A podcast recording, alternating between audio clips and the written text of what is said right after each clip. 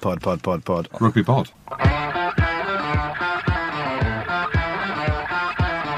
Hello and welcome back to the Rugby Pod. I'm Andy Ryan, Big Jim and Goodey are with me as usual. We'll be picking the bones out of potentially the best Champions Cup final ever, as well as looking ahead to the URC final, the Premiership final, and the Baa-Baas against the World 15 at Twickenham. Plus, we'll be having a chat with Newcastle, England, and now Barbarians winger Adam Radwan. So settle back, enjoy, and make sure you've subscribed on Spotify. This episode is brought to you by Atlassian. Atlassian software like Jira, Confluence, and Trello help power global collaboration for all teams so they can accomplish everything that's impossible alone. Because individually we're great, but together we're so much better. Learn how to unleash the potential of your team at Atlassian.com. A T L A S S I A N.com. Atlassian. Tap the banner or visit this episode's page to learn more. You could spend the weekend doing the same old whatever, or you could conquer the weekend in the all-new Hyundai Santa Fe. Visit HyundaiUSA.com for more details. Hyundai, there's joy in every journey. Goodey, are you okay? So, you know, we talk about Hong Kong, and Jim uses the expression, it's where heaven and hell collide. Dublin, and what I did over the weekend in terms of the amount of alcoholic beverages that slipped down my throat, it was heaven and hell. Only hell on the plane when I got back to reality, but it was heaven basically. It was. I don't want to sound like one of those people that go, oh, I had the best time ever. I literally had the best rugby weekend since I've retired of my life. All right, all right. Well, hang on. I'm going to put in here because we're not even going to ask about my weekend. It's like a stag do that I've missed out on. It was work, James. Andrew, we spoke earlier. Now, I have now consumed a bit of the information you gave me, and it's like a stag do where your missus says you can't go. You've got young kids, you've lived your life, and that was that was me. That was me. I'm living my life through you. Like you are speaking to me before. I said, look, I don't want to talk anymore about the last few days you've had because we need to save this for the pod because it sounds like the best stag do. I mean, work weekend Yeah. away ever. It was. I'm very jealous. yeah, I missed you. Yeah, okay, right. Well, I could have done with a cuddle too, at some point from you, James. Yeah, but that's not about missing someone, is it? Like that's you missing my. I missed your presence. Everyone was asking after you. All right, well that's all well and good. It's like, well, where was I? No, it was amazing. Starting Friday, flew out from Heathrow to Dublin. Thirsty? Very. Had a couple at the Oh airport. God, I know what that looks like. Yeah, Right, yeah. I was honestly, it was like the last hurrah of the season. But then I've realised I've got a couple more hurrahs left this season as well. Damn. Had you put the vape to the mouth before that point or not? I don't think it left my lips yet. The only time it left the lips was on the plane, I think. I'm coming in hard, Yeah. hard, hard. And then it just went to the game at the Aviva. And obviously, you know, we're talking about the big game being Saturday, but the Friday night game, I was really excited about. Just, it's a Friday night in Dublin, first and foremost. and then you look at the game and you, you're building up the story around it. And it was just all about Sergio, wasn't it? In terms of his last game, the emotion building up to it, you, you know, you're going up to the DHL box, they're giving you beers. Then you go to the Qatar Airways box, they're not giving you beers. So I went straight back to the DHL box for lots of beers, lots of Heineken, and it was it was an amazing Friday night. I mean, some of the names that I'm drinking with, Hit with, it with, with some. Come on. the legend Sergio Parisse. Yes, he is VIP legend. then you with the referee, so Andrew Brace. I've got to say, Brace is a mate of mine, as we know. Now made two other refereeing friends. Ben Whitehouse, who will no longer be called Ben Shitehouse. Ben. Shithouse. No, That's, no. How, have you become No. mates with him after calling No. him Ben Shitehouse? No, I've never called him that. Never called him that. And I said to him, he, he said, Oh, I'm called Ben Shitehouse. I'm like, No, I've never called you that. He goes, No, you haven't actually. So Ben Whitehouse, he can chop a pint responsibly. Came up to me, offered me out, didn't he? Not offered me out in terms of let's have a fight. Offered me out. He goes, Goodey boy, you can drink a bit, can't you? I said, Yeah, I can. He goes, You can drink fast, can't you, but? I'm like, Yeah, I can. He goes, Fancy a down off? Said, No problem. So uh, there we go. And I beat him by, uh, it was about half a millisecond. It was very close. Oh, really? Yeah, he is good. so he was good. estimations, Ben Whitehouse has gone right to the top in terms of referees. From refereeing. shit house to just house. To the big house. The powerhouse. He's the big house, the power. Yeah, but and, and then we're like, he's like, oh, it was a draw, TMO. And then, so we watched the video back. Oh, banter. Hang on. we'd do- hang on. we thought we'd do another one. on. So we Hang thought we'd on, do wait a another one. Hang on. Just rewind, Andrew. So what? don't tell me banter has thrown out TMO and then you've gone again. We've gone again. And then the second one, I absolutely schooled him in the second one. So um, great lad, though. But also another one, the Welsh boys. I love the Welsh boys. We love the Welsh boys, don't we, Jim? Oh, I like I love Welsh people and the boys. Yeah. And especially when they get a bit of a drink in them. So Andy Brace and Wayne Barnes have come out still in their suit and shirts that they were wearing, ties off, obviously. But the Welsh boys, no, no. They've gone home to put the glad rags on. Incognito. There's Ben Whitehouse in like a pink and white striped shirt. He's like trying to look cool. And his mate, who's also a top, top lad, Craig Evans, the referee, aka you were calling Dan. You were calling him Dan. aka Turkey Teeth. You, he's had his teeth done. The boys are absolutely burying him about his They teeth. look good, to be fair. He has got some. White. mass- well, they're- the whitest thing. It, it was like a scene from Friends, right? You know the the Ross scene when he has his teeth whitened, but they're extra large teeth as well. And he won't mind me saying this. He's like, "Don't say it on the podcast now, Bart." He's like, "The thing is, I've got massive teeth, but you've got a massive belly butt." And I'm, like, "You're true, very true." So I kept calling him turkey teeth. He goes, "They're not turkey teeth. They're Cardiff teeth, but." So he's he had his teeth done in Cardiff. The biggest things you've ever seen in your life. The whitest things you've ever seen in your life, but he's a great lad with it. So, a lot of banter with those boys. Who was the ref that you fell out with though? Hang on. So one weren't happy. That's not Friday night. Oh, that's not Friday. Okay, so Friday was all our energy. So thirsty. All out energy until uh, having a bit of a chat with Wayne Barnes. Barnes ain't happy either. He was like, "No, you called out. You went too hard on Karl Dickson." I said, "I was just honest in my opinion." And so there's a bit of a debate there. But I said, "Barnes, you not hear what I said about you?" He goes, "I don't care what you say about me." He's too good now, as in he's at the point now where everyone says that about him. So what was it like? Was it nose to nose? No, it was just a bit of friendly banter, and then I'm like, "Oh, he's a bit Were you, your legs trembling like you were ready to go or not? Oh, mate, when you you're ready, when you're ready, you're ready, Jim, aren't you? Always ready. yeah, always ready. The vape was out. I was ready. And then the night kept getting better. Dan Biggar's missus out. She promised us some more cakes. Also known as Alex Biggar. What a woman. So we had a load of banter with them, enjoying that. And I'm like, this is unbelievable. All the Toulon boys are in the same bar. And I'm thinking, now is the time. Now is the time to go and find Mathieu Bastareaud. You basta. And make amends. Let's just make friends. Let's just cuddle.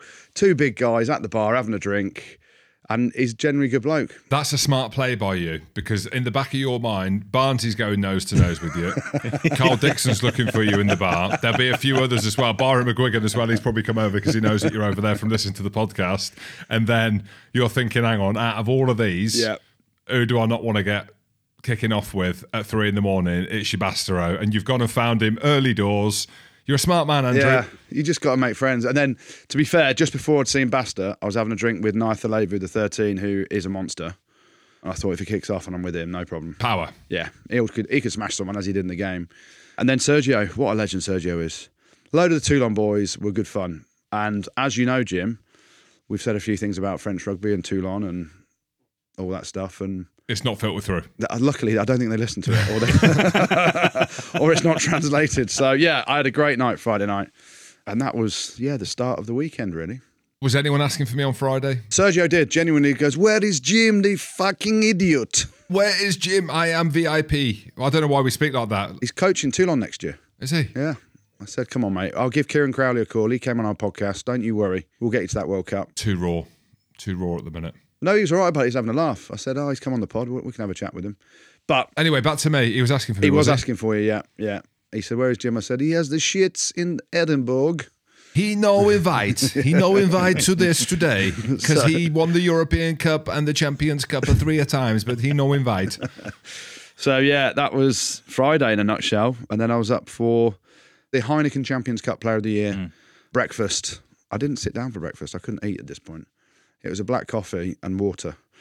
That's all I could get in me. And so we're chatting myself, just some of the big dogs of world rugby, really. Dimitri Yachvili, Bryan Habana, Sarah Hunter, just chewing the fat about the five panel shortlist for. And all I'm thinking is, I need to go back to bed, lads. Can we? If they win, he wins, and if they win, he wins. And it was like, no, no, let's debate this. And I thought, yeah. Oh no, that ain't me. I ain't into all that. I was in there for a good hour debating it, and then we had to do of What, as in genuine debate or not? Because that for me is just like, well, let's just see how it all unfolds and give it to Big Willie, Little Willie if he carves Well, up. no, he, so there was, a, there was a short list of five, which was Anton Dupont, who I didn't vote for initially to get to the shortlist, Kayla Miel Doris, Oh, I've seen it. Yeah. Garry Ringrose, Gregory Alldritt, and Josh van der Flier. That was the top five. So we had to debate them all. I could have said in my first sentence, If Leinster win, give it to Calum Doris. If La Rochelle win, give it to Gregory Alldritt because he is all reet. Then we get to Saturday afternoon. Yep, I'm at the game. I'm doing the box duties again. Fully involving myself with Heineken. And taking the trophy onto the field. How did you get that? Do you know what? The honour of doing that. So they came up to me and they were like, Andy, we want you to take the trophy. I'm like, yeah, like, where's it need to go? Thinking, because there's a few trophies in the different suites, right? Like replicas or older trophies or whatever. And I was like, yeah, where's it need to go to? I can carry it. Where, where do you want to get? They're like, no, no. Can you take the trophy from the tunnel and take it and put it out on the field on the plinth? I'm like, you're asking me to do that? Like, yes. EPCR ambassador, of course. Two time winner of the Heineken Champions Cup. There you go. That was it. And the funny thing is, Rob Kearney was with us all weekend, and 98 caps for Ireland, won it four times. He got to do the uh, the Challenge Cup one the night before. I got the big one. So, do you know what? It's the most humbling thing that's happened to me, I think, since I retired. Like the feeling that that gave me was just phenomenal. Did you know you were going to do it or not? Did they mention it before? Did not have a clue. Did not have a clue. Yeah. Love it. It was unbelievable. And then, like, you're in the tunnel area, and I'm thinking, what am I doing here? Like, we're in the tunnel, you know, saying hello to a lot of the players, getting high fives off them, and, you know, the wink and all that stuff, the nod. I got my pre match hug this time off Rog. Did you? This is before I've even done the trophy. So Rog is there in the round. He's high fiving all the La Rochelle boys as they came in. I was just like an excited fan on stood on the right on the pitch. I've done an interview in the stadium to, on the big screen. I'm like, breathe in talk. Not possible. One thing is not possible is breathing in and hold, holding a trophy because goodness me, the others were down, the others were in your side pockets, weren't they? The screenshot that I put on the group chat, oh, your others are in your pocket. Oh, you've been horrible. That's fine. I've just had the best weekend of my life. Did you just say his udders were in his pockets? Well, specifically his nipples were.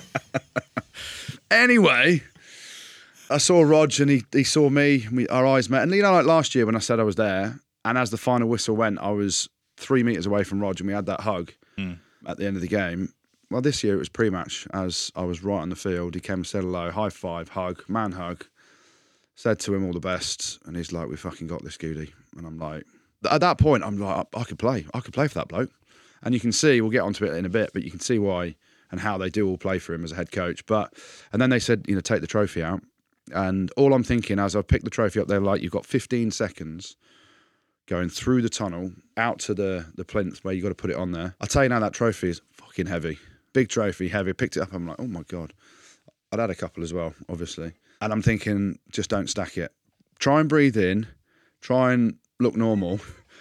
Don't stack it and make sure it goes on the plinth and you've got 15 seconds. And it was about a 20 metre walk. I'm like, if you do the maths, I'm not that quick. And the bloke was like, what I want you to do is turn around and show it to the crowd. and, I was, and I was worried, right? If I lifted it too high, my shirt that was tucked in just might just pop out. Yeah.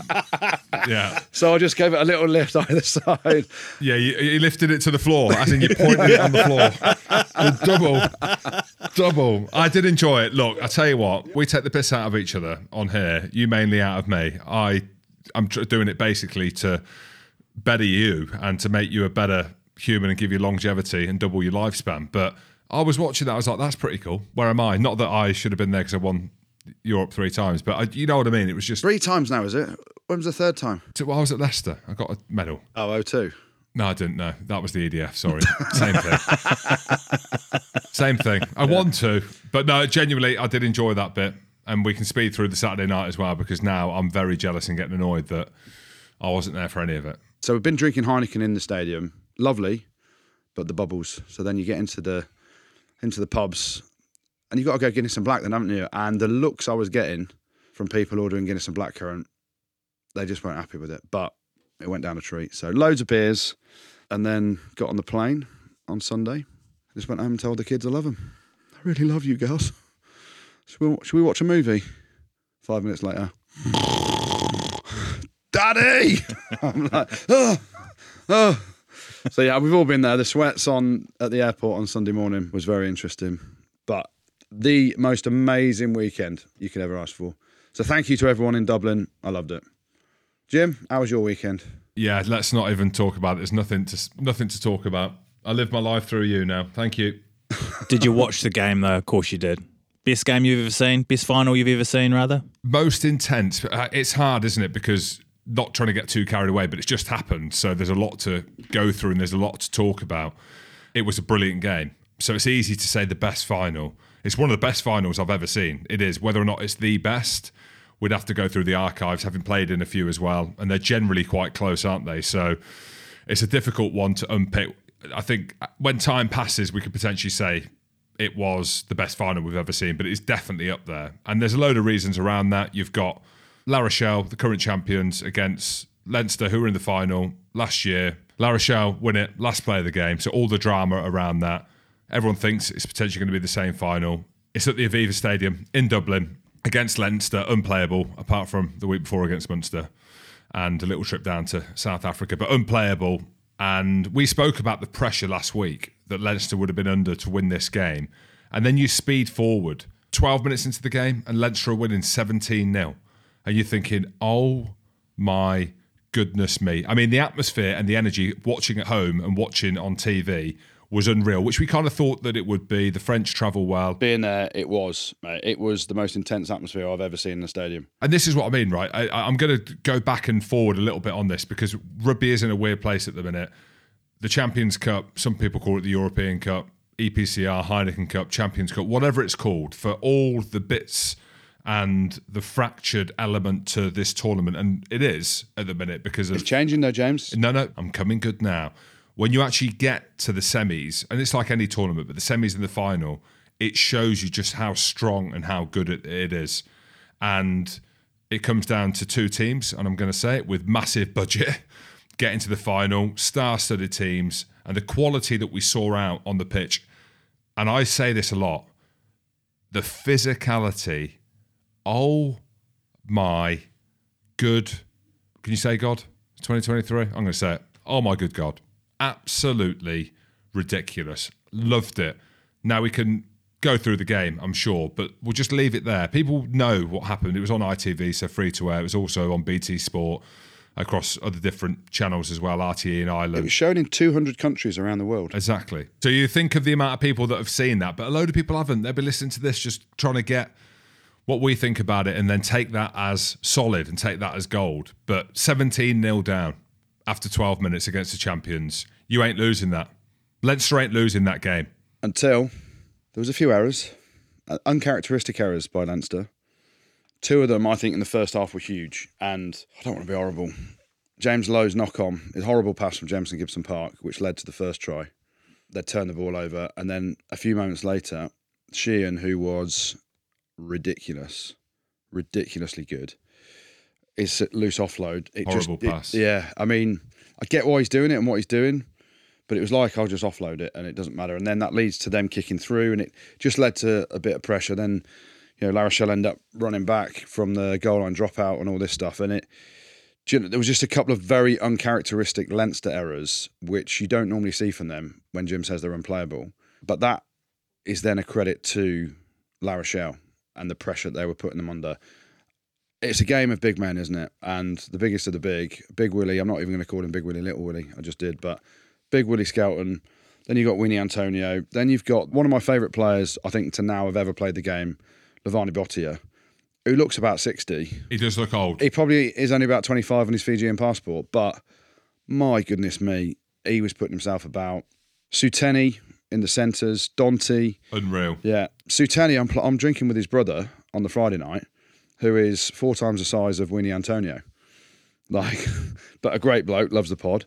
It was monster men. I stood right by the tunnel as both teams came out, and I'm trying to get a bit of content or you know, just trying to record it, and I'm just looking at the size of them all. Like they're they're freak shows, and I mean that in a nice way. And their power just then took over. Leinster flew out the blocks, as Jim said, played at a pace. And one thing I'm going to say, I had a bit of banter pre-match, banter, hosting a Q&A with Raphaël Ibañez, who is now obviously the France team manager, right? Rewind your minds back to 07, Jim. Leicester against Wasps in the final. Mm. Where did Leicester get done by twice? Yeah, at the front of the line out. Julian White weren't looking. Come on, Whitey. Here we go. Switch on. Julian White wasn't looking at the front of the line out 07, two tries. Raphaël Ibañez scored one of them. Eoin Reddan, I think, scored the other. And that was the difference in that final, right? Leo Cullen, Leo Cullen was part of that 07 squad for Leicester. Fast forward 16 years later, and the first try that Leinster score is a very similar kind of carbon copy of what Wasps did to us. And it was Uini Atonio at the front of the line out, and they just floated it over him, opened up that gap, they scored the try. So I just wonder, I want to ask Leo, was that because of what happened to us? Oh, definitely was. Definitely. On that start of the game, you know the physicality and the size of them. They went all out, didn't they? You look at the physical. Look at James Ryan. Yeah. The way that he's banging. That's the big turning point as well. James Ryan must definitely listen to the podcast because you said he got bullied a few years ago. He did. He was bullying boys while he was on there. He was smashing boys. And then it was a really innocuous, but it was a knee as he's made a tackle on someone else and someone's running around the corner. and so Bugger Eats hit, hit him with a knee, I think, just as in completely accidental. But that was a massive, massive turning point for Leinster. The momentum was shifting. You've got your captain, future Ireland captain as well. Yeah, that was a, a big point as well. And you mentioned a couple of things from James Lowe as well. Kick going out on the full. yeah.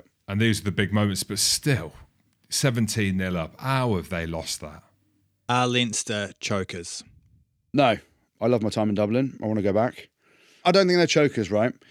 I mean, the results show that historically they've won it once now in 11 years, or whatever it is, and they're everyone's favourites. And I'm chatting to a load of Leinster fans after the game, and they're like, and I said to them, your biggest strength is your biggest weakness.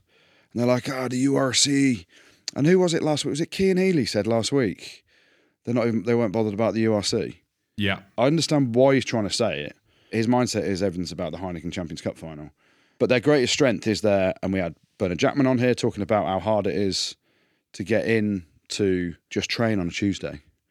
So these players aren't being tested necessarily week to week to week because they are so good, because they've got so many players.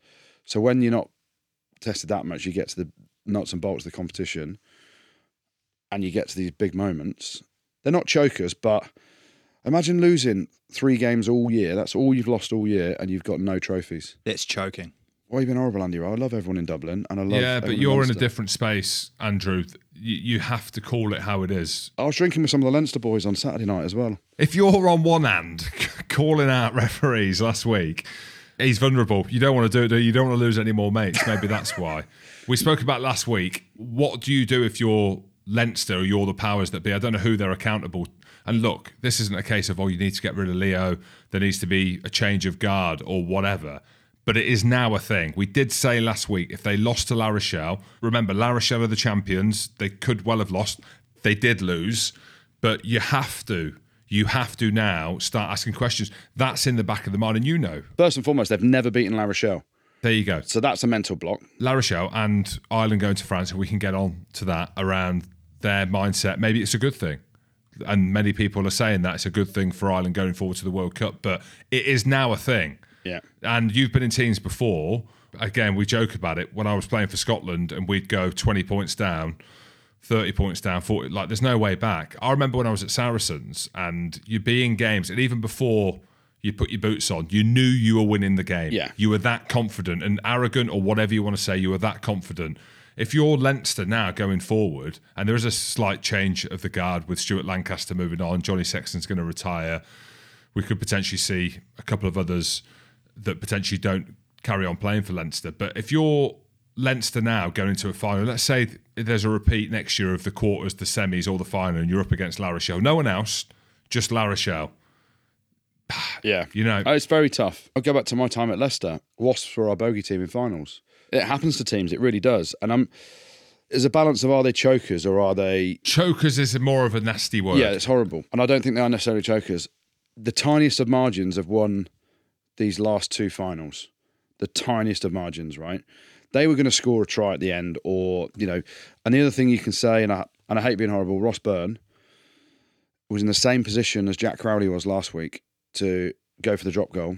And he saw basically a short side that was under defended. So they went up there and played and played and played.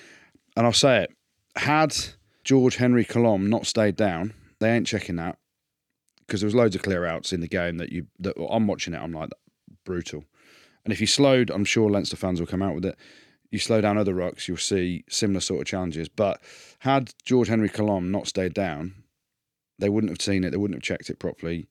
And Leinster were two metres from the line. They could have scored at the death to win it, as La Rochelle did to them last year. Mm. And at that top level, it is the tiniest of margins between the, the very elite, and they're the very elite. Those two, You know, they dispatched Toulouse in the semi, and people are like, "Oh, Toulouse are the best team ever." Well, they're not. Yeah, your money was on them scoring at the end there. Yeah, I'm thinking it from a tens point of view. Ross Byrne, imagine if he'd have gone for the drop goal and got it. Even if he'd have gone for it and missed it, there was still a minute left. So you go again.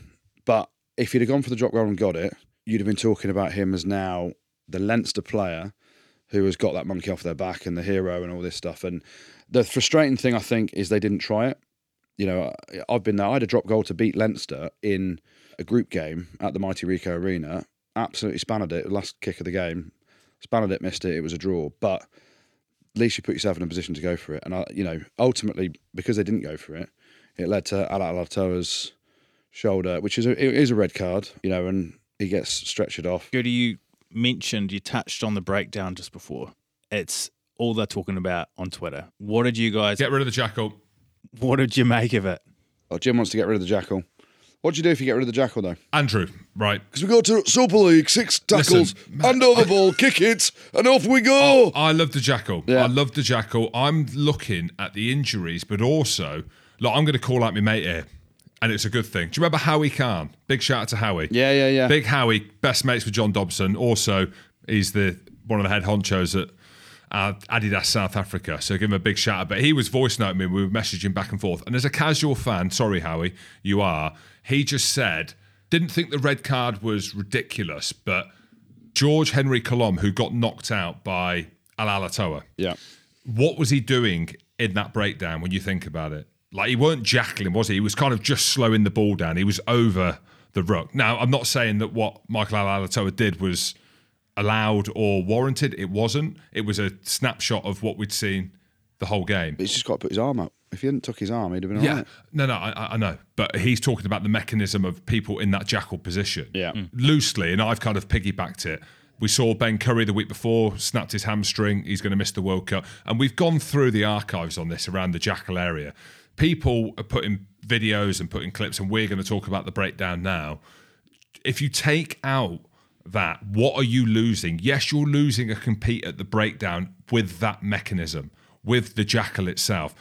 Do I want to see that? No, because I'm a rugby purist and I loved that part of the game and counter rucking to the cowsheds and back and being in that position.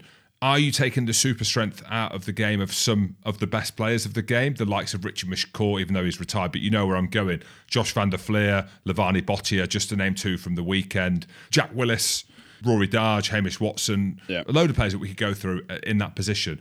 I'm talking about injury. I'm talking about some of the contacts that you're seeing around the head. Like you talk about collisions around the head. When you're in a breakdown, there's so many that happen in there that you don't see because there isn't one on one or two on one in the tackle. We need to look at the breakdown and what we could do with that. Gregor Townsend mentioned it on here. Yeah. One of the greatest coaches in the world at the minute, top five. Yeah. Big shout out, Gregor. That's why I'm saying it because that at the weekend, it's becoming an issue now. Because in order to get rid of people in them positions, you have to be violent. You have to be aggressive. You have to run in with speed. And let's be honest, and you might not have been there. I've been there a few times in and around that breakdown. I know mates who coach coach it. You have to be pretty reckless at times as well to clean bodies out. Yeah. And that's the point in all this. I understand. It's the biggest area of the game. There's more breakdowns than anything else in the game. Yeah. And so if you take out the breakdown or the tackle or whatever, you're changing the game immeasurably. And it won't be recognisable to what people love for. Now, I want to bring something into it, Jim. And I've had a listen of the Big Jim show. And what did Martin Anai say? He said that that was one of the hey, one of the most turn turning on points. People get a bit of blood in it when there's a breakdown, apparently, is in a roundabout way. Who are um, these people? Well, they put heart rate monitors on, didn't they? Superfans. Super fans. They put heart rate monitors on people, and the spike in when you've seen a turnover, you've seen a jackal, you've seen that sort of thing. That's what people want to see. So I, I, I completely agree with you. What you're saying around the injuries and how it is at the minute. I, I can't see how you can get rid of the breakdown, how you can get rid of the jackal, because it's such an integral part of the game. It's such a an acute skill that has su- massive impacts on your team's performance. So you're basically taking the super skill off a lot of players if you get rid of it. So Tommy Reffell, one of the best in the Premiership at it now. You saw Levani Botia. Levani Botia's got a lot of amazing stuff to his game as well, but mm. there's some players that are just jackal kings, right? You could end their careers. Well, they could end their careers in a in a breakdown or not having a breakdown because they might not get a job again, Jim. Do you know what I mean? But but it's the biggest part of the game. So yes, something needs looking at, but the players are getting bigger and bigger, and so naturally you're going to have to get more and more violent to clear them off the ball sometimes, or you have to play at a pace that Leinster played at in that first 12 minutes, where you can't even jackal because you ha- you're so accurate with everything going on that the speed of ball is so quick. So I don't know the answer yet. I haven't thought about it. I haven't thought about a lot over the last 24 hours because I'm getting over a long weekend. But I, I can understand your point, James, and I do agree with you that of the dangers. But I cannot see how we can get rid of it because it is so integral to the game and people. You can counter ruck. So you are uh, so you're just saying, in terms of the jackal, you're not allowed to put your hands on the ball. So what's going to stop people flying in from 20 yards counter rucking? What's the difference to smashing a jackler? It's the same thing. But I'm looking at it again without going into too much depth. But I could go into depth. I could clip up a load of stuff from the weekend and look at some of the close head collisions or the head collisions, and we could do that every single week, which people do. Yeah, the big point on it is the Leinster fans are raging that Ala'alatoa has been sent off for that. Georges-Henri Colombe has stayed down. Now, I'm not saying this happened. I can categorically tell you players are coached now to stay down if they think they've been hit on the head. I tell you that without a shadow of a doubt. Well, that's what happens in football. Yeah, right. And so we're going more and more professional, more and more, you know, trying to find the one percenters of whatever. Desperate. Yeah, and there's no way the referee or the TMO saw that without Georges-Henri Colombe staying on the floor for as long as he did, and them having to stop the game and all that stuff. And I'm not saying anything about he faked it. I mean, he was up in the celebrations three minutes later, but hey, I'm not saying that because he got stretched off, and that's generally what I'm saying. But what I am saying is there'd have been loads of instances of that sort of clear out in the game. And going back to the referee, Jaco Peyper, I agree with Jim's sentiment on what he tweeted. Thought he was all right, but he was all right because he was letting a war go on at the breakdown for both teams. It wasn't like the week before where you know a different referee was refereeing it one way and letting one team get away with murder, but not another sort of thing. But Jaco Peyper is a South African. South Africans have entered breakdowns in history, and that's where he's refereed a lot of his ruggers over time in a way that no other nation in the world enters breakdowns, like Exocet missiles. You should have heard in the stadium the clear outs and the noise and the excitement off the back of them. So while I completely understand, and Leinster fans are raging because they picked out that one, but once it's been picked out in that way, you can't look away from the fact that that's a red card. And, and that is the thing in this, Andrew. Like you are right, and me and you, I love the breakdown. I love the physicality. I love everything in there. But I just want, I need to make another point on it because friend of the show, Dan Levy, his career ultimately was ended having been in that Had a position. beer with him at the weekend. Good lad, loose. boy. Good What lad. boy. But as in, we could go through the archives of great players that have picked up horrible, horrible, Yeah. not just career threatening injuries, as in needing new knees, hamstrings off the bone, horrible injuries in that position. So everything else is geared towards player safety and longevity and all these things. Yet I think that is the most dangerous position to be Yeah. on a rugby pitch. And again, go back. I love it. I love the jackal. I love seeing that.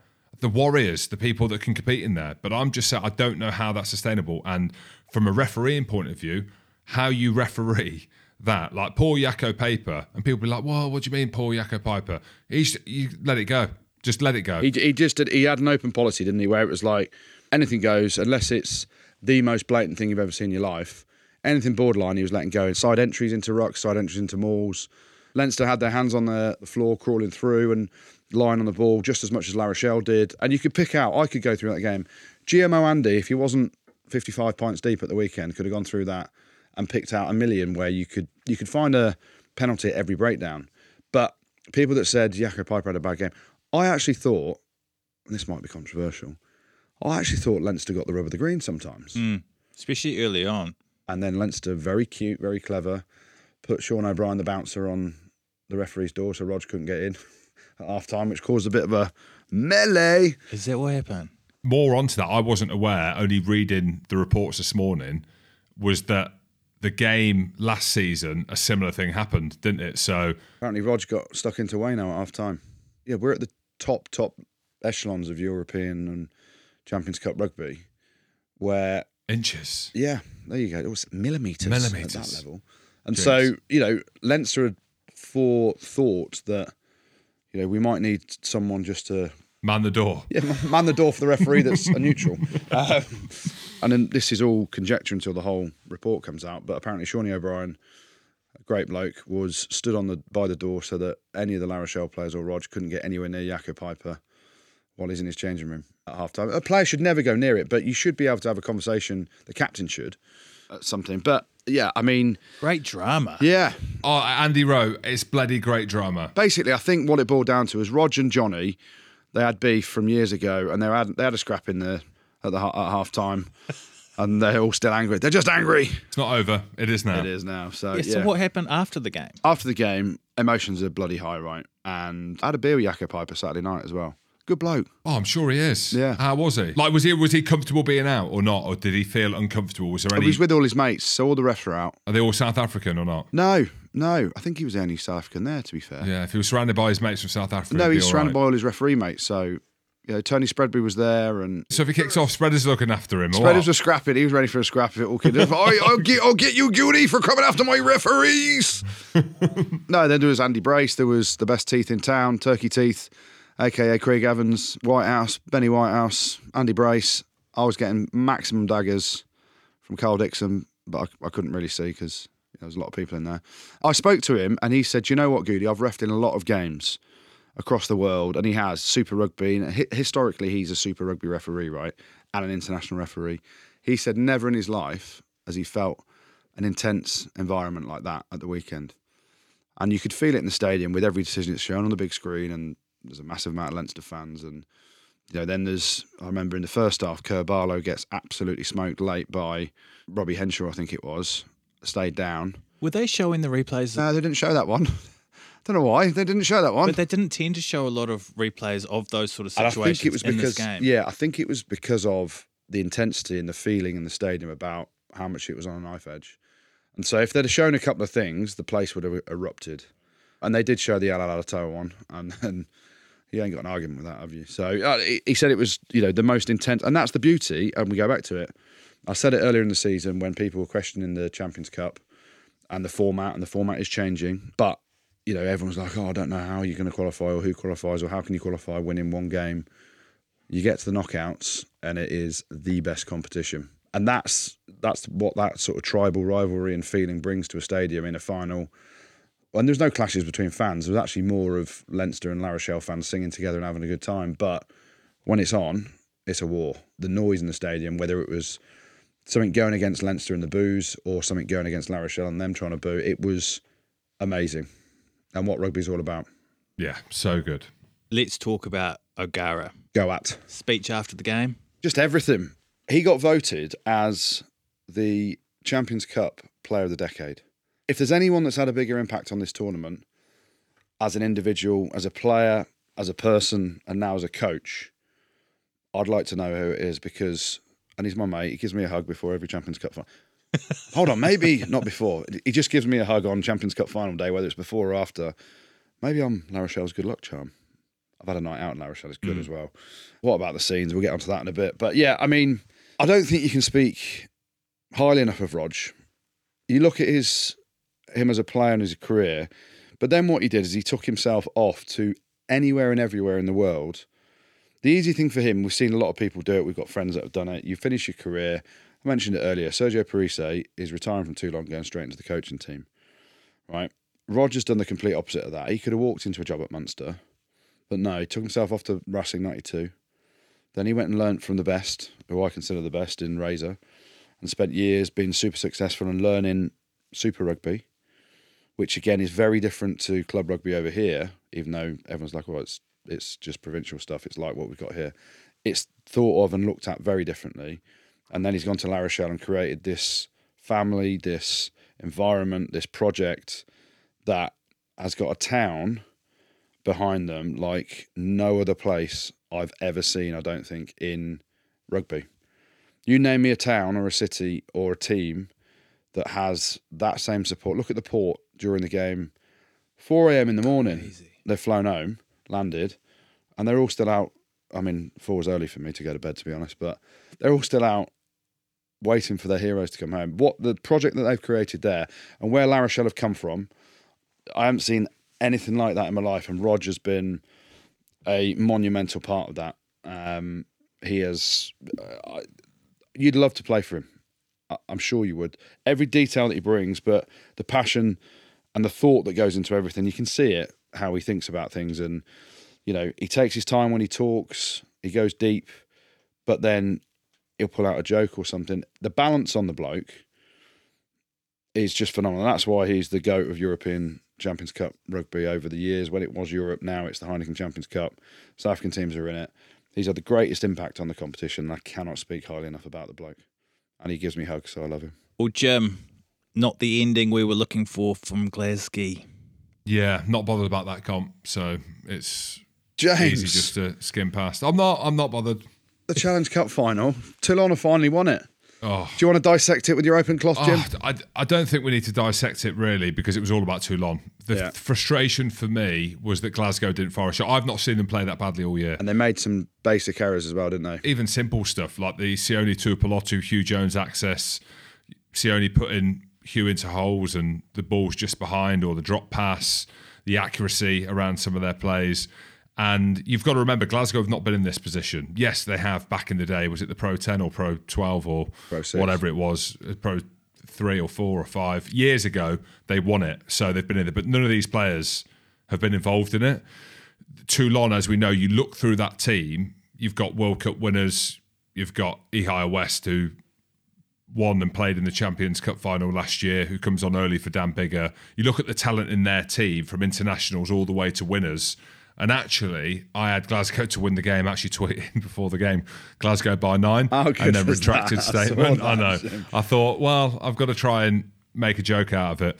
But Glasgow have been brilliant this season, Yeah. and they've overperformed under Franco Smith with the changes that they've had.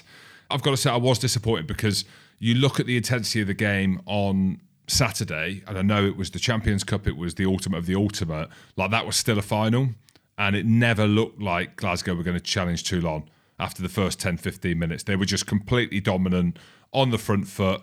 Loads of errors from Glasgow early on, and you're like, ah, what? Really? Really? But you know what? The whole thing around a learning curve. Yeah. That's exactly what it is. Like that's all you can take from it, and they've got to build on that. Again, they've overachieved this season. Did they see themselves being in the Challenge Cup final? I don't think many teams did. When you look at how you can find your way into that tournament now, but yeah, I mean, there's nothing more to say from a Glasgow point of view. I thought Toulon were brilliant. Great to see Cheslin Kolbe, Baptiste Serin carving up, Yeah. absolutely carving up. I know he went off, but he looked great. Ihaia West, awesome when he came on. Bastareaud with the, the old boot through as well. My mate Bastareaud. How good's Bastareaud?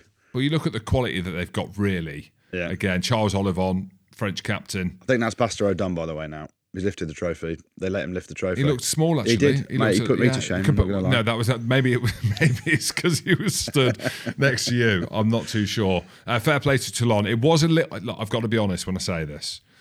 I don't know what the celebrations were like Friday, but for me, we're talking about the Galacticos. I know they're in a rebuilding phase. It was a bit weird seeing them lift, lift the Challenge Cup, if I'm honest. But in their defence, it's you talk about monkey off your back. They'd lost that final twice, if not three times, I think, Hmm. previously. So It's another cup. yeah, last year they were big favourites in Marseille and lost to Lyon. But I'm just so I was so chuffed for Parisse. He's lifted the trophy. He scored a try in the final. I thought he played really well. And I still looked at him on the night out. I'm like, out. He's nearly forty.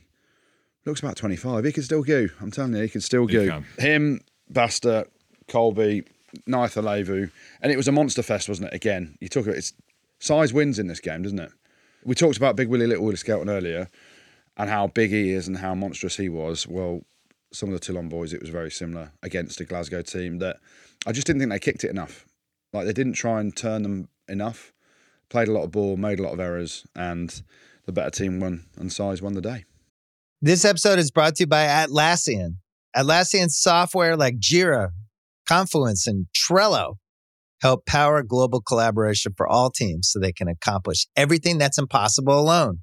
Because individually we're great, but together we're so much better. Learn how to unleash the potential of your team at Atlassian.com. A T L A S S I A N.com. Atlassian. Tap the banner or visit this episode's page to learn more. This episode is brought to you by Jiffy Lube. Cars can be a big investment, so it's important to take care of them. I once got a car that I started out with 25,000 miles on. I got it to over 200,000 miles because I took care of it. You know how you take care of a car? You take care of the maintenance, the oil, the brakes, all that stuff. And if you don't, you can have a car just completely fall apart. When your car needs maintenance, head to Jiffy Lube. They provide automotive excellence at speed. Get your oil change, brakes checked, tons of other multi care services. It's all done by expertly trained technicians who actually care about taking care of you and your car. Jiffy Lube, car more. To find coupons and start an instant online estimate, visit jiffylube.com. This episode is brought to you by Anytime Fitness. We're not all professional athletes, but we all have health goals. That's why Anytime Fitness gives you access to personalized plans and support from a coach. Plus, you can track your training, nutrition, and recovery progress with the Anytime Fitness app, just like the pros. With 24 7 access to more than 5,000 gyms worldwide, get more from your gym membership. Visit AnytimeFitness.com to try it for free today. Terms, conditions, restrictions all apply. See website for details. Let's shift our focus forward now and we'll start with the Premiership final. The two best teams from the regular season going head to head. How's this playing out? I don't know. I'll have to watch it on record. I've got a tough Saturday. Got a great Saturday actually. I'm going to Wembley for the 100 million quid game, Championship player final between Coventry City and Luton. Taking the old man in hospitality because not because I'm not a real fan, because the only way my dad can go if he comes in hospitality because he's got his mobility scooter. So I'm looking forward to taking the old boy out. But kickoff is just after or just around about the same time as the Prem finals going on. I was going to come. Yeah. Goodey did invite me into the comfortable box. You're taking JJ, aren't you, down to Twickenham to watch Sale win I am. Yeah, we've got a lads' weekend away, and I would be keen. I was thinking, could I make it? No, I can't. The way that the timings work, but yeah, I, I'm, I'm going to go down and spend some time with some old friends. Are you going to put your Saracens shirt on? No, but JJ will. Good man. number four, Daddy. No, that's number four, as in like I'm his daddy, not Maro or anyone else who wears number four at the weekend for Saracens, just for reference. Yeah, look, it's going to be class. Yeah. You've got one and two in the Prem. It's been an absolute slog and drama fest to get to this point. We might do a review of the season. It's been carnage. It's been absolutely crazy. But we look forward to the energy, which is going to be the best two teams. The side story of Alex Sanderson up against the Wolfpack That he created. he's a large part of what we see with Saracens, what we've seen, all the good that was in Saracens, that is in Saracens, is got DNA of Alex Sanderson. Love the bloke. They've got a brilliant team. George Ford at 10. The South African influence. We are going over old ground Say here. your favourite word, Jim. Come on, say it. Narrative. Nope. Unplayable? Physicality. Sale are physical. I just don't know whether they've got enough. And I say this with George Ford being at 10. And that is the story, isn't it? George Ford versus Owen Farrell, two good friends, and the physical attributes that Sale have got against that with Saracens. But I just feel that they've got different layers to their games now. For anyone who's seen them play, at some parts of the season, they've been brilliant to watch. Owen Farrell's evolved his game ridiculously. They don't look the team of years gone by with the strength in depth. Well, no doubt, because Big Jim's not there. Yeah, I know. I know. 2006, Sale won it, played in that game, scored a try, pick and go. Julian White carried me over the line. It's a one off game. I don't think it's going to be comfortable. Could we see a big moment in the game that is a red card either way? We are going to see that because of the physicality and violence that both teams play with. I mean, violence, controlled, proper violence, but Sale live on the edge of it, don't they? Discipline has been an issue for them, and they'll be going after Saracens. I just hope that the Sale team, and you always look at the energy, right? And Saracens took a little bit of time to rebound from their defeat to La Rochelle, and that was, by the way, the semi final when they monstered Saints, and they were looked a million dollars again, didn't they? Sale, that game against Leicester, they had a load of bumps and bruises from it. And you just hope that they've had enough recovery, got enough juice back in the legs to feel they're at full tilt to go and face what is historically, you know, the most physical team or one of the most physical teams in the Premiership. And it's going to be a great war. As Jim mentioned, all then all those different sideshow bobs around the narratives, etc. George Ford against Faz is the big one for me. It's going to be how much do you reckon they message and stuff? You know, like your mates. I don't think there's much crack. Do you, do you, reckon, No. do you reckon they? Do you reckon they go for beers or not? Or Uh, well, any bands? not, not that that how much did you train today? Seven hours. I, did seven and a half. I don't think they're sending them funny videos where Things happen. you know you press the button, it opens up, and then it goes. Oh, oh, oh. I don't know if that's doing the rounds. what you're saying is they're more mature than we are, James. Yes, they are. They are more mature. But just as well, when you look at Sale, and we have not even mentioned him at the minute, Manu Tuilagi. Yeah. He was on fire against Leicester. Best I've seen him play. half an inch away from getting sent off with a lot of tackles there. you talk about big things, and he's going to go and go hard. Who are you calling it, Jim? Who do you, so you love Alex Sanderson, and Saracens built your houses. Hmm. I don't know. It's not like last year. I've got the, my only association to Sale is Alex Sanderson, so I'm going as a Saracens fan. Yeah. But if Sale won it, I would be very happy for Alex Sanderson. Yeah. But I don't see that happening. Yeah. It's been the craziest of craziest seasons, and it could happen. Give me your score predictions. I'm going to go Saracens. I don't know by what. It depends on the weather at the weekend. Weather's going to be good, sunny. It's going to be sunny, James. Is it? Okay, Saracens score a lot of tries. I'm going to go 32 points to 25. Well, Jim's gone Sarries, so I tend to agree with him. But just for the crack, I'm going to go Sale. By how many? Um, three. I'd love Sale to win it purely because we've had Simon Orange on here. The club story is it's been through some tough times. It's bounced back. Al Sanderson, you can't not like the bloke. It needs it, doesn't it? Sale need this. We need a winner in the north again.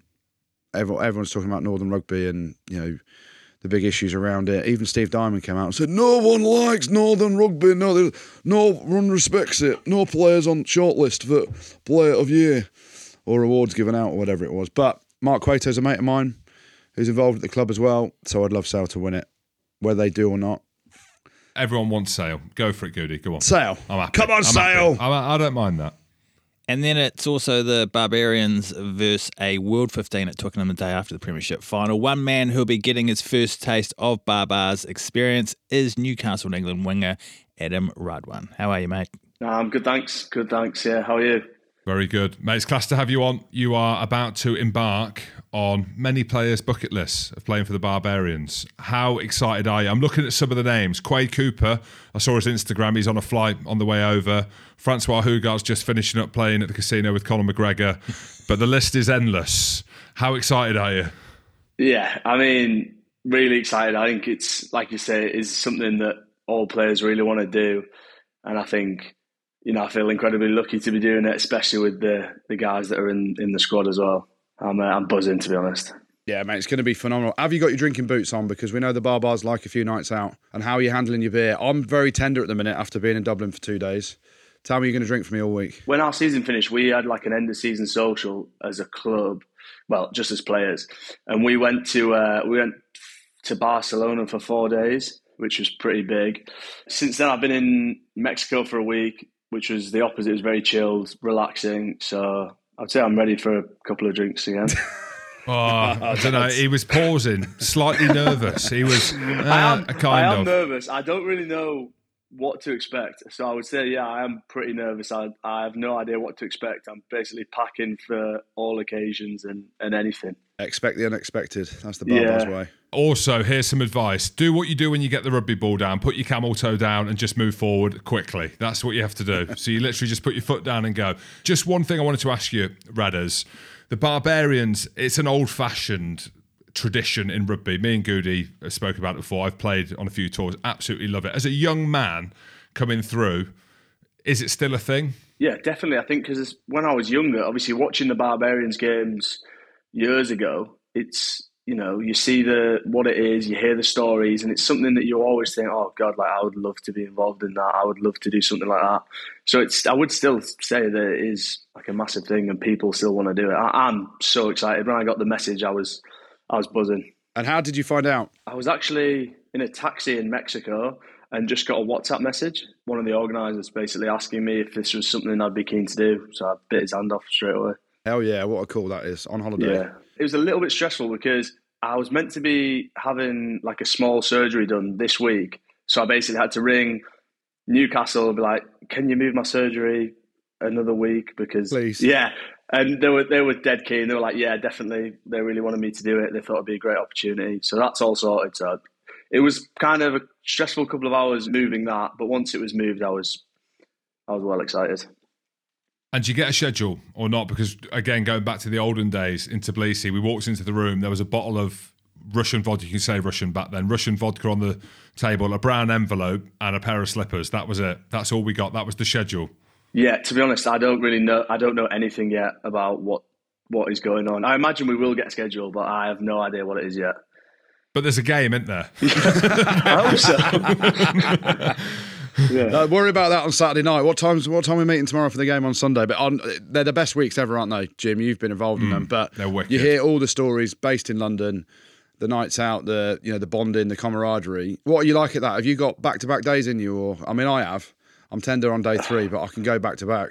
I mean, I would have said no because I didn't think I did, but then having recently done like Barca, we did four days out there, four pretty big days, and you know everyone was just enjoying themselves, having fun, and so I think that's probably got me ready for for that side of things. It'll be class. I'm sure that I'll scrape through. And Barcelona, you keep mentioning it. I'm hearing about raspberries and different things in Barcelona. You, you want to uh, elaborate on that a little bit? Oh, right, okay. So, yeah, so Gary Graham was pretty hungover at the time and he was laid in the shade, feeling like pretty sorry for himself, pretty hungover. And I was chatting to him and I was like, Do you want do you want me to get you some fresh raspberries? And he was like, Oh mate, please. Yeah. It was quite hot, so his belly was out, and I just gave him like a massive raspberry on his stomach. He said it was more than that. He said you're eating out of his belly button. That's what he said. no, no. So that was that, and I was just trying to cheer him up because he was, like I say, he was very hungover and not having a good time. So that cheered him up for a little bit. Let's have a look forward to the game. So this is the World 15, right? So the the whole build up to it is going to be absolutely amazing. You look at the team list Yeah. as well, some of the players that you could potentially be up against. Israel Folau, controversial as he is, one of the greatest athletes rugby's ever seen. Uh, Betty as well. Anyone else that you're looking forward to coming up against? It'd be tough to pick out one. I mean, like their team is, ridiculous, and I think it's just for me. I'm just so excited to be to be having a go and seeing what I can do against the likes of, of them guys. I would say, you know, Cora Betty's a big one. He's, you know, he's like he's a machine. He's he's the, he's the man. So I'm really excited to be to be going up against all them guys. And I think, I mean, our team is, is also very very good. So I'm I'm I'm well excited just to be kind of in and around that environment and having a crack at them. Really. And now you mentioned before, and I don't want to put too much pressure on it, but you mentioned you might need a little operation afterwards. Obviously, there's a World Cup coming up. There's a World Cup camps coming up. There's squads that are going to be announced. You scored hat trick on your debut for England. You know you've been tearing it up in the Premiership with your mate Carreras on the other wing. We want to see you involved in that England squad. The operation's not going to put you out for too long, is it? It's not. It's and it's a surgery that I've been needing for like it, it's just on my thumb. It's something that I've played with all season. You know, if something was to come up, I could push it back again. It's not. It's not an issue. It's not something. Yeah. I'm just kind of. It needs to be done at some point, whether it's now or whether it's in you know a few months. That's not really an issue. It's not stopping me from playing or anything like that. So my next point is obviously the game on Sunday. Do you see? Hopefully, you see this as a bit of a showpiece for yourself to play against worldy players with worldy players of what you could do at international level. I know, you know, the games when you got your your caps were games when other players were on Lions tours, etc., etc. But that's not taking anything away from that.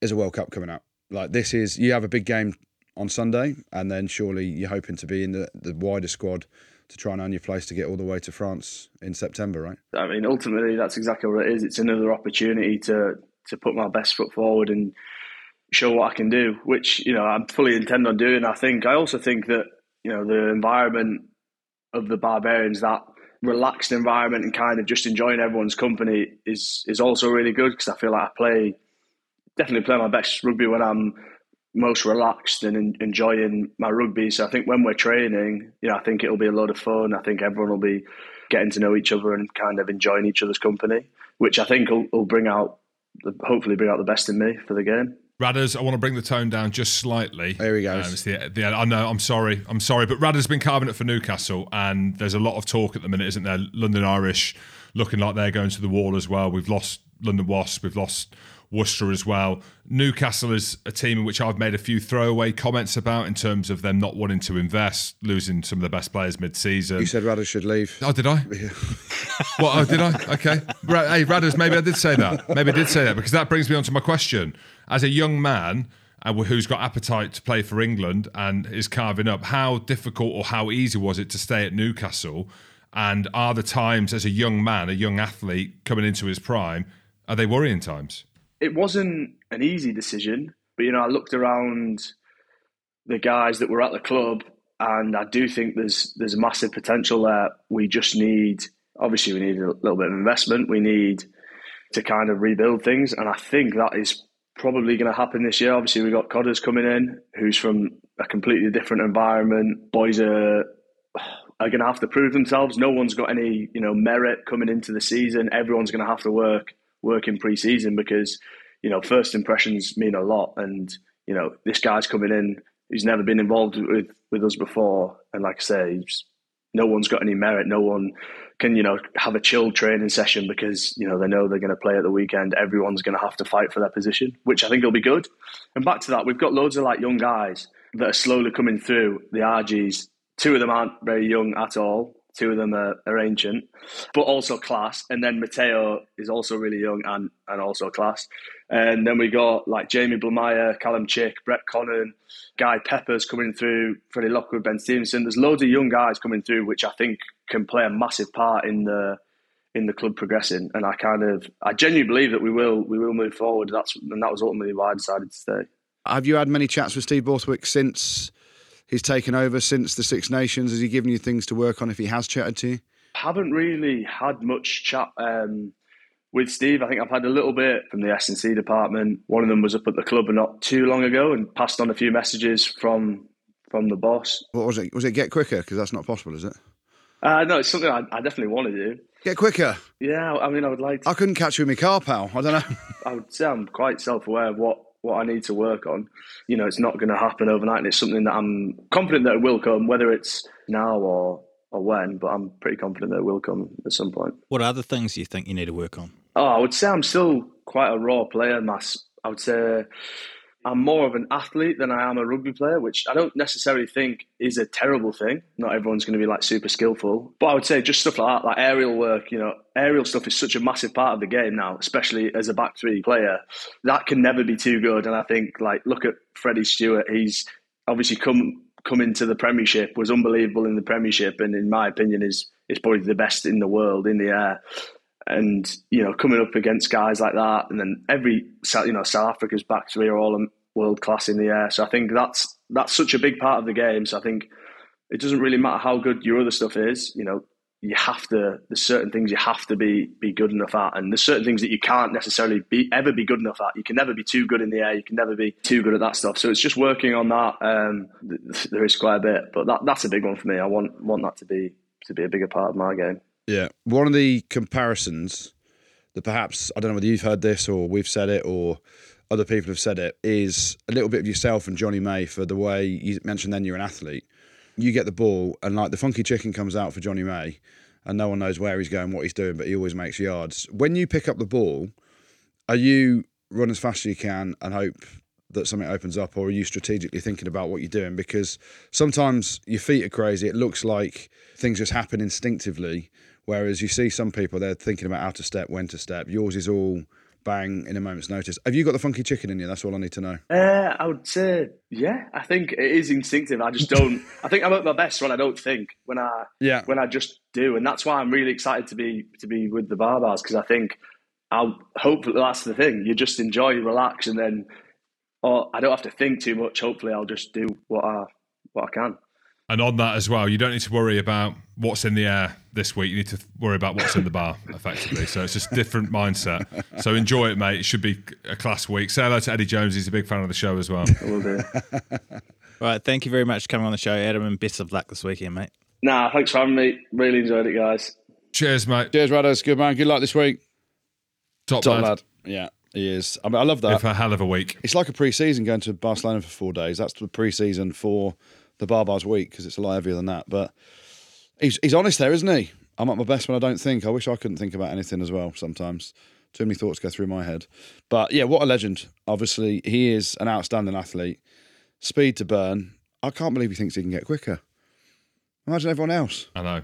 Some unbelievable players on show Yeah, for both of them. And that's that's, I suppose, the good thing with rugby and the Barbarians that there was talk with the old school traditions that it didn't have a place in rugby. It's actually evolving now with the Barbarians and the World 15. It's brilliant. I can't wait to watch it on Sunday. It'll be absolutely phenomenal. The names on show, as you just said, Jim, wall to wall worldies. Talking about the players, you've got Koroibete, Lamapi, Lamaro, and our mate Adam Hastings. And tickets are only 25 quid for adults and 15 quid for kids at ticketmaster.co.uk forward slash barbarians. That's the Barbarians against the World 15 at Twickenham for the Killik Cup this Sunday. Let's take a look at the URC final now then. Munster. Oh, Surely they can't go and do this again in the final away from home after what they've been doing in the last few weeks. I don't know. It's, it's, it's going to be tough. I saw loads of Munster fans at the game. I was like, lads, you're a week late. The semi final was last week. Uh, banter. They said, yeah, but we're going to South Africa. I think they're going to take loads of fans out to South Africa. It's a sellout, first and foremost. So amazing to see that. The Cape Town Stadium, the DHL Cape Town Stadium. just on Munster, fully loaded. Just seen the news today that Conor Murray, RG Snyman, Calvin Nash, and Malakai Fekitoa, my old selfie, that they're going to be back, and Ben Healy and Jean Kleyn, who's a brilliant player for them as well. So it looks like Munster going in fully loaded. I don't imagine they're going in on a two-day pre-travel. They're probably there now. Well, I met the uh, the chief of Munster in the DHL box. The players are all going in business, I think, to make sure that they they give themselves the best opportunity to go and win it. You have to. Yeah. You know, they're going out in plenty of time as well. You just hope that they're acclimatised and they give the best of themselves because the Munster way is showing fight and dog and underdog spirit, isn't it? You know, from years gone by, Peter O'Mahony, that sort of thing, where no one gave him a chance to beat Leinster, did they, a few weeks ago? And then you saw the teams, and then it took a late drop goal. The belief that they've got, I watched them from the studio when they played the Sharks on that very first game. It was the last 16 game of the Champions Cup, and they hadn't acclimatised to the heat. But then they go to the Stormers, I think it was two weeks later, dust up them, have a really good tour there, and then, you know, they've been unbeaten since then, haven't they, really? So they can, if any team can do it now with the belief they've got, it's definitely Munster. It's just hard to look past the Stormers on their own home ground. Although they've got errors in them, the Stormers, they've got some unbelievable quality. Manie Libbok, been voted Fans Player of the Year in the URC. Yeah, I mean, what time's that kick off, Jim? Greenwich Mean Time is a half five kickoff. Oh, it's during the oh. football. It's during the footy. And I always try and look at the weather, but what is the point? If you ever look at the weather, it's the complete opposite. So it says that it is going to be cloudy with a sun and a rain. That's what it says on the app. what does that even mean? There's a rainbow, Jim. Well, it's a ra- hey, it's going to be a rainbow, which it used to be called. Maybe the irony is in that. Who knows? Maybe this joined up life that we have come accustomed to, the Rainbow Cup. But yeah, I. If you're asking me what I think, I think that this is a better game for Munster than a Munster Leinster final. We saw Munster how they played against Leinster. We called it one of the best club games we've seen in terms of physicality. They're now going to be fully loaded. I'm second guessing myself because of John Dobson. I really am because I love the bloke. But I think Munster win this. I think momentum is everything. And it just feels like, with what we've seen, the performances we've seen, they beat the Stormers in Cape Town a few games ago. I think, I think Munster win it. Here we go. Graham O'Roundtree crowned as Graham O'Roundtree. He'll have to get a decent crown to get around those ears, mine. But yes, Jim, you're going Munster. I'm going Munster. I don't know the score. Depends on the weather. Quite comfortable. Ah, I can't say comfortable. It's not fair. It's against the champions. Munster's going to pump them. I'm going Stormers by seven. Right, let's finish things off then with the good, the bad, and the ugly. There's a bit of a Welsh theme to start off with, and we're going to start off with Alun Wyn Jones and Justin Tipuric, who've just announced their retirement from international rugby. In terms of their careers, two absolutely unbelievable careers. Obviously, Alun Wyn Jones, record cap maker, captain, hero, Jim's nemesis, Grand Slam winner, and Justin Tipuric as well. Equally, not equally, because Alun Jones is basically the legend of Wales rugby. But Tips has had an amazing career as well. So they don't win it, but they get mentioned in the good for their careers in international rugby. Uh, sticking with the theme in Wales, I'm going to give Craig Evans and his teeth a shout out. The whitest set of teeth you've ever seen, and the biggest set of teeth you've ever seen on a referee, and to Ben Whitehouse, proper good lads on the beers. I enjoyed my time with you, gentlemen, and they listen to the podcast. So uh, shout out to Craig Evans' teeth, not necessarily Craig, no, Craig Evans and his teeth, and Ben Whitehouse. Good lads. Um, that leads me on to Toulon finally winning the Challenge Cup. They get a shout out in the good. Of course they do. The power and finishing and experience, the likes of Sergio Parisse, Basta, all the boys down in Toulon. I loved having a drink with you. I'm friends with Mathieu Bastareaud now, so that's why you get a mention. And Sergio with his Italy flag. I think that was a little message, you know, to Kieran Crowley. He's got it round his waist, not because he's Italian. He's like, oh, I can still play to the World Cup, please. Outstanding to see Sergio rock up, looking a million dollars, playing like a million dollars, a million euros because it's Toulon, but and scoring a try as well and getting his hands on the trophy. So well done to the Toulon boys. I'm just going to mention three things. We're going straight to everything about La Rochelle. Gregory Alldritt gets a shout out for winning the EPCR Player of the Year I voted for. So you're welcome, Gregory. But what a player he's been as a captain, as a leader, phenomenal player all season in the Heineken Champions Cup. Rog, the goat, the out and out goat of European rugby previously, Heineken Champions Cup rugby now, top point scorer, player of the decade, back to back winning coach, an absolute legend of the game. He's done it in Leinster, his old rival's backyard. Every time he came on the screen, the whole stadium that were in blue were booing him. And that was basically two fingers up to everyone. He was phenomenal. He didn't celebrate it too hard.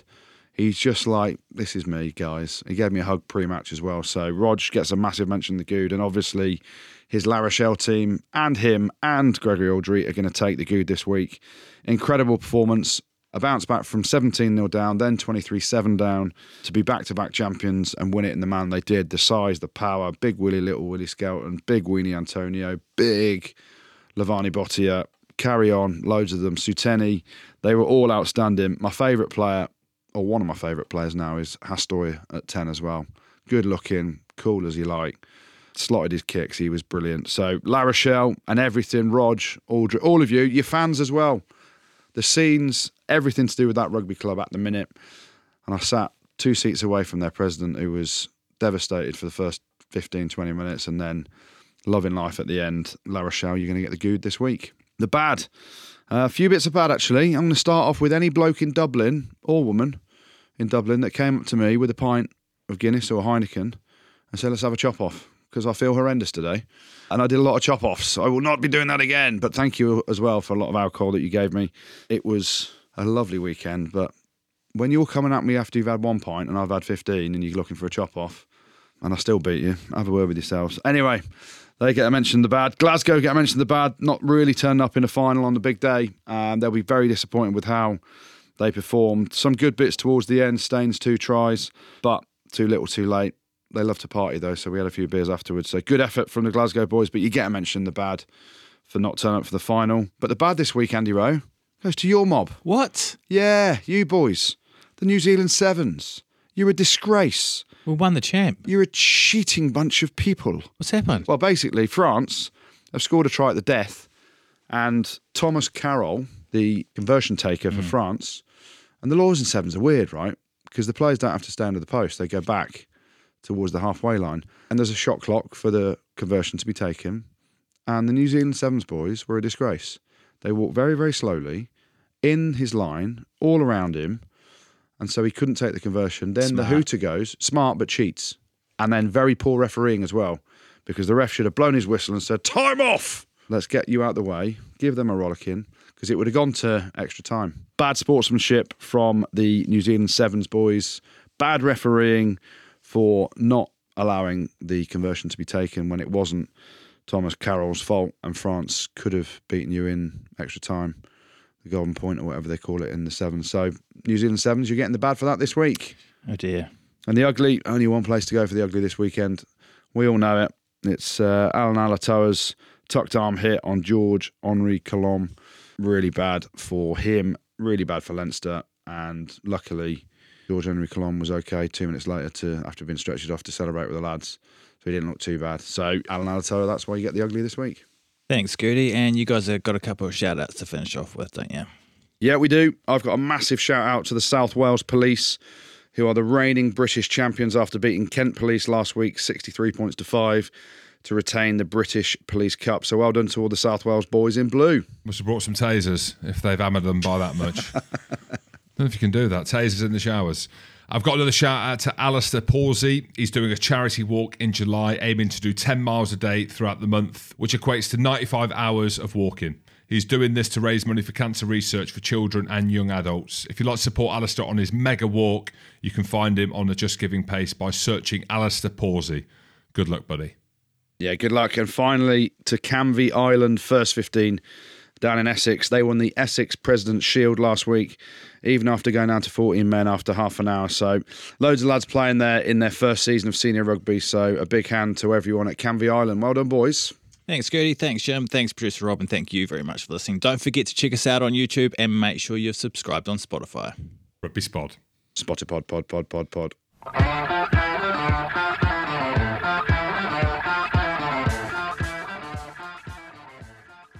This episode is brought to you by Hotels.com. When I went on my last holiday to Cape Town, it was amazing. My friends were there, the weather was phenomenal, and most importantly, the food was fantastic. But one thing I struggled with was finding the right places to stay. You know, all I want is a great bed, a fantastic shower, and breakfast that doesn't end at 8 a.m. I'm on holiday, I'm still sleeping. I also like ease, and the Hotels.com app easily helps me to find a perfect hotel for every trip. Whether you're looking for a family friendly getaway or a relaxing spa weekend, on the Hotels.com app, you can compare up to five hotels side by side. Now, why would you want to do that? So you can see prices, amenities, and star ratings. And best of all, you don't have to switch back and forth between options. See? Ease. So start planning your next getaway and find your perfect somewhere in the Hotels.com app today. This episode is brought to you by 20th Century Studios' Kingdom of the Planet of the Apes. As a ruthless king builds his empire at the expense of the remaining human race, a young ape will fight for the future of apes and humans alike. Kingdom of the Planet of the Apes. Enter the kingdom in IMAX on May 10th and in theaters everywhere. Get tickets now.